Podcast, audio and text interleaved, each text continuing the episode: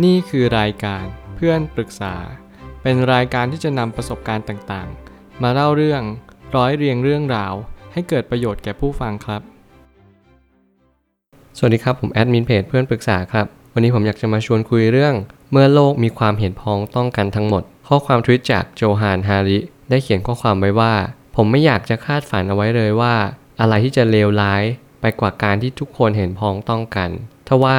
Twitter ดูเหมือนจะเป็นที่ระบายอารมณ์ และเป็นที่รองรับของการไม่เห็นพ้องต้องกันของโลกใบนี้ จนกว่าเราจะหยุดคิดและเป็นหนึ่งเดียวกัน ในการรีทวิตออกไป เพื่อเป็นการแสดงความยินดีของกันและกัน ข้อความนี้สะท้อนถึงว่าการเห็นพ้องต้องกัน อาจจะเป็นความเลวร้ายก็ได้ แต่การเห็นพ้องต้องกันในสิ่งที่ดี อาจจะเป็นหนทางที่เป็นทางออกของชีวิตก็ได้ ผมเชื่อว่าการที่เรา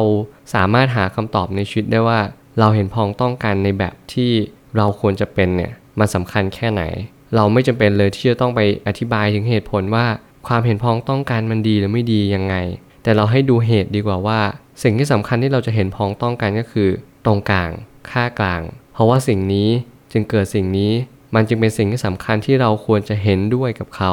การรีทวีตใน Twitter มันก็เหมือนกับการที่เราเห็นด้วยกับสิ่งที่เขาพูดนั่นแหละ แต่เราไม่จำเป็นต้องไปทำอะไรเลย ก็แค่กดรีทวีตบางครั้งถ้าเกิดมันเป็น คำที่ไม่ดี ความหมายที่ไม่ดี มันก็จะเป็นไวรัลก็คือเด่นดังหรือว่าที่ทุกคนสามารถที่จะเสพสื่อตรงนี้ได้ ซึ่งมันอาจจะไม่ดีก็ได้ถ้ามันเป็นข้อความหรือว่าความหมายที่ไม่ดี แต่ทางกลับกันถ้าเกิดเป็นความหมายที่ดี มันก็ยิ่งเป็นสิ่งที่มหัศจรรย์มากๆ ผมไม่ตั้งคำถามขึ้นมาว่า ถึงแม้เราจะมีความขัดแย้งมากก็ตาม แต่การ retweet ก็คือการแสดงความเห็นด้วยของข้อความนั้นๆ หลายคนอาจจะไม่รู้ว่า Twitter มีประโยชน์อะไรบ้าง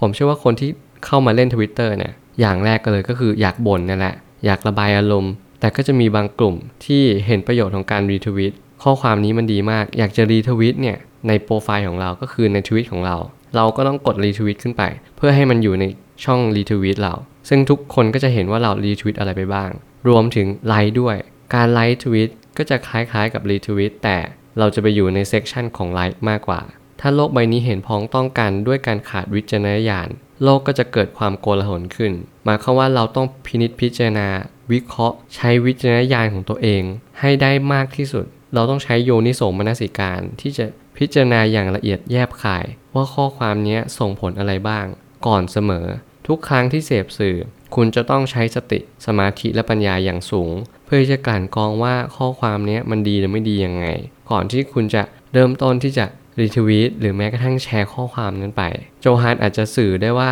เราควรที่จะกันกองก่อนที่เราจะแชร์ข้อมูลนั้นออกไป ไม่อย่างนั้นข้อมูลนั้นก็จะเป็นข้อมูลดิบ ซึ่งคุณไม่ได้กันกองอะไรเลย ไม่ควรทำแบบนั้นเด็ดขาด เพราะมันจะส่งผลเสียมากกว่าผลดี การถกเถียงปัญหากัน หรือแม้การไม่เห็นพ้องต้องกัน ก็ไม่ใช่ว่าจะเป็นสิ่งไม่ดีเสมอไป ผมคิดว่าการที่เราถกเถียงกันบ้างเนี่ยมันดีนะ สมัยก่อนนักปรัชญาเนี่ยเขาก็ถกเถียงกันในสถานที่สถานที่หนึ่งเพื่อที่จะหาค่ากลางว่า เออ สิ่งนี้มันเป็นสมเหตุสมผลที่สุดแล้วหรือเปล่า บางทีการถกเถียงกันก็ทำให้เราได้เรียนรู้ว่า นี่คือสิ่งที่ดีที่สุดแล้ว ไม่มีอะไรดีไปกว่านี้แล้ว เราจึงจำเป็นต้องถกเถียงกันเพื่อหาคำตอบตรงนี้ด้วย ไม่ใช่ว่าเราต้องเห็นพ้องต้องกันทุกเรื่อง สิ่งนี้คนนี้พูด คนนี้น่าเชื่อถือ ก็เลยเชื่อคนนี้แบบผิดผิดถูกถูกโดยขาดการคิดและพิจารณา วันหนึ่งคนนี้ก็อาจจะมีความคิดที่ดี อนาคตก็อาจจะมีความคิดที่ไม่ดีแล้วก็ได้ เพราะทุกอย่างสามารถเปลี่ยนแปลงไปได้เสมอ สุดท้ายนี้ ทั้งนี้การแชร์ข้อความอะไรออกไป ควรคำนึงถึงสิ่งที่สำคัญที่สุดเพียงอย่างเดียวคือ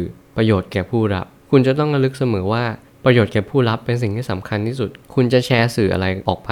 คุณต้องคำนึงถึงจุดนี้ด้วย มันเป็นเหตุผลเล็กๆ น้อยๆ ของการที่เราใช้ชีวิตแล้วกัน แต่ผมเชื่อว่ามันเป็นสิ่งที่สำคัญมากๆ ที่เราจะอธิบายได้ว่า เออ เราทำแบบนี้ไปทำไม เราทำแบบนี้มันมีประโยชน์อะไรไปบ้าง ดีกว่าเรามานั่งเสียใจภายหลังว่า เออ ไม่น่าทำแบบนี้ไปเลย หลายครั้งที่เราแชร์ข้อความอะไรออกไปบ่นระบายอารมณ์ออกไป มันเป็นสิ่งที่ไม่ดีเลยเพอเพอสังคมอาจจะไม่ยอมรับแล้วก็มองว่าคุณเนี่ยบ่นอะไรมากจนเกินไป พยายามมีสติและรู้ตัวว่า บางครั้งยิ่งบ่นยิ่งแย่ ยิ่งไม่บ่นยิ่งดีขึ้น อาจจะเป็นแบบนี้ก็ได้ ผมเชื่อว่าทุกปัญหาย่อมมีทางออกเสมอ ขอบคุณครับ รวมถึงคุณสามารถแชร์ประสบการณ์ ผ่านทาง Facebook Twitter และ YouTube และอย่าลืมติด Hashtag เพื่อนปรึกษาหรือ f r ร e n d t a l k ด้วยนะครับ